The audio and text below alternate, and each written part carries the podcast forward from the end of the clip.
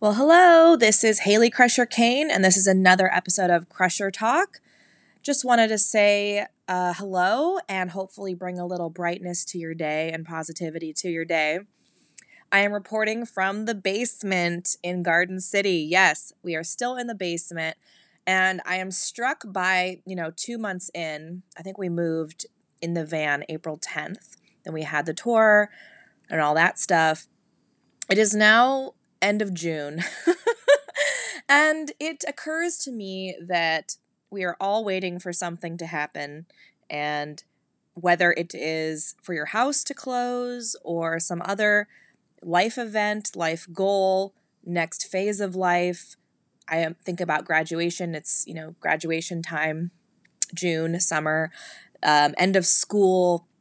We're all waiting for something to happen. And before the thing happens, you're in a period of limbo, which at first can be quite annoying because you're just ready to get to the next step. And then eventually you get to the point where you're kind of bargaining with it.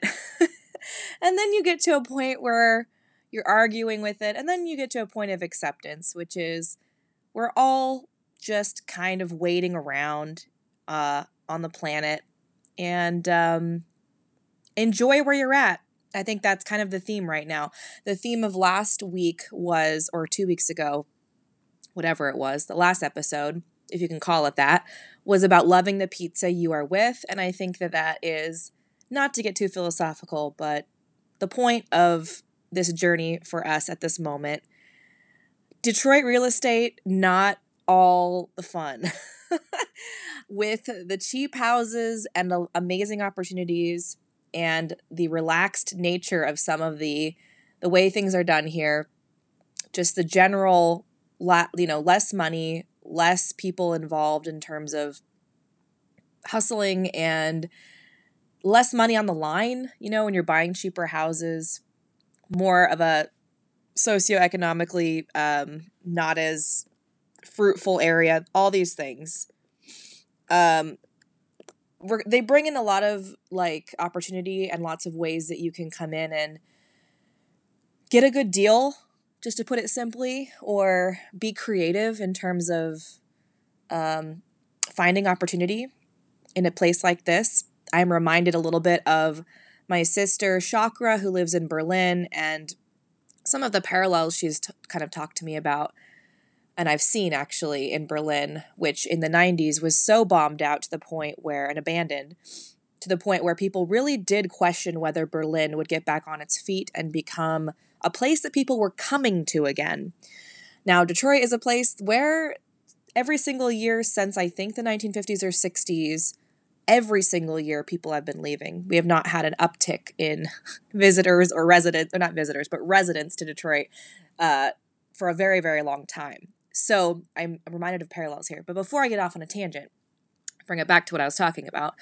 Um, with sort of a unique environment that brings these opportunities where you can buy a house, start a business, um, you know, create new communities, all these wonderful things that happen in places where the infrastructure is not completely built up and or it has been uh, in this case many people have left detroit so there is uh, a hole there. There's a need there. There is a place for people to that they can come and create something new and build something new without much you know invest investment investors and without having a you know crazy loans and not having you know every opportunity in the world whereas in you know some places you really do need all that especially on the west coast um, it comes with headaches it comes with a sense of um, the kids are running the ship and the parents are out uh, to lunch. And so there's definitely been some hiccups in our uh, home buying process,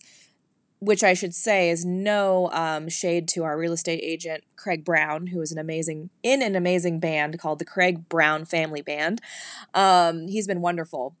But uh, the neighborhood and area and just overall Detroit universe that we're in is very different and we are learning so much about the ins and outs of purchasing a very deeply discounted home here in Detroit. So by no means did we think it would be easy. By no means did we think this was going to be like some sort of cakewalk or exciting, you know, everything was perfect and it's all going to work out. We knew it was going to be a challenge, but the thing about knowing you're in for a challenge is you don't actually know what the specific challenges are going to be. You just know it's going to be challenging.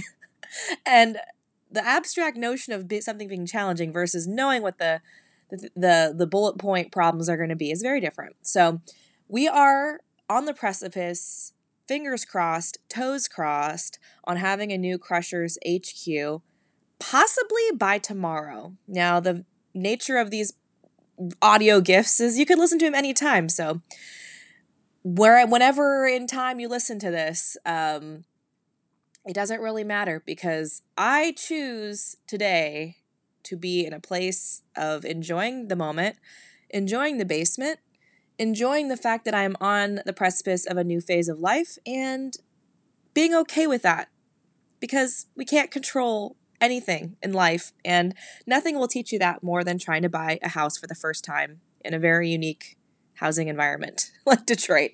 So, have I learned something this uh, past couple months? Absolutely.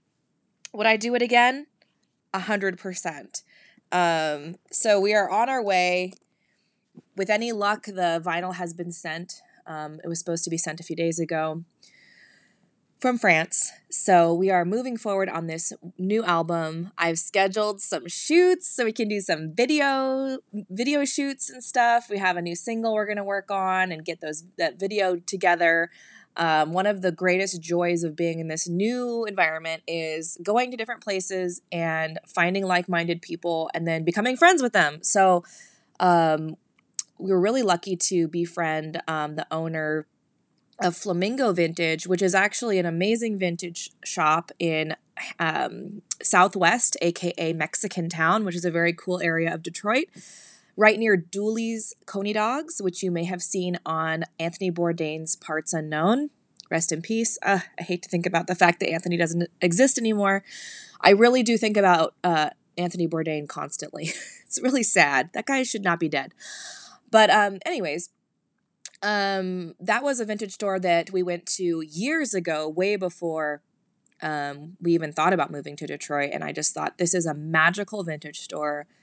Just incredible stuff, incredible prices, good vibes. And it was kind of a treat to come back to that store after we moved here and then meet the owner, Nikki, who is incredibly kind and is allowing us to film in her beautiful shop. So, more on that soon. And until we talk again, just remember we're all in the basement together.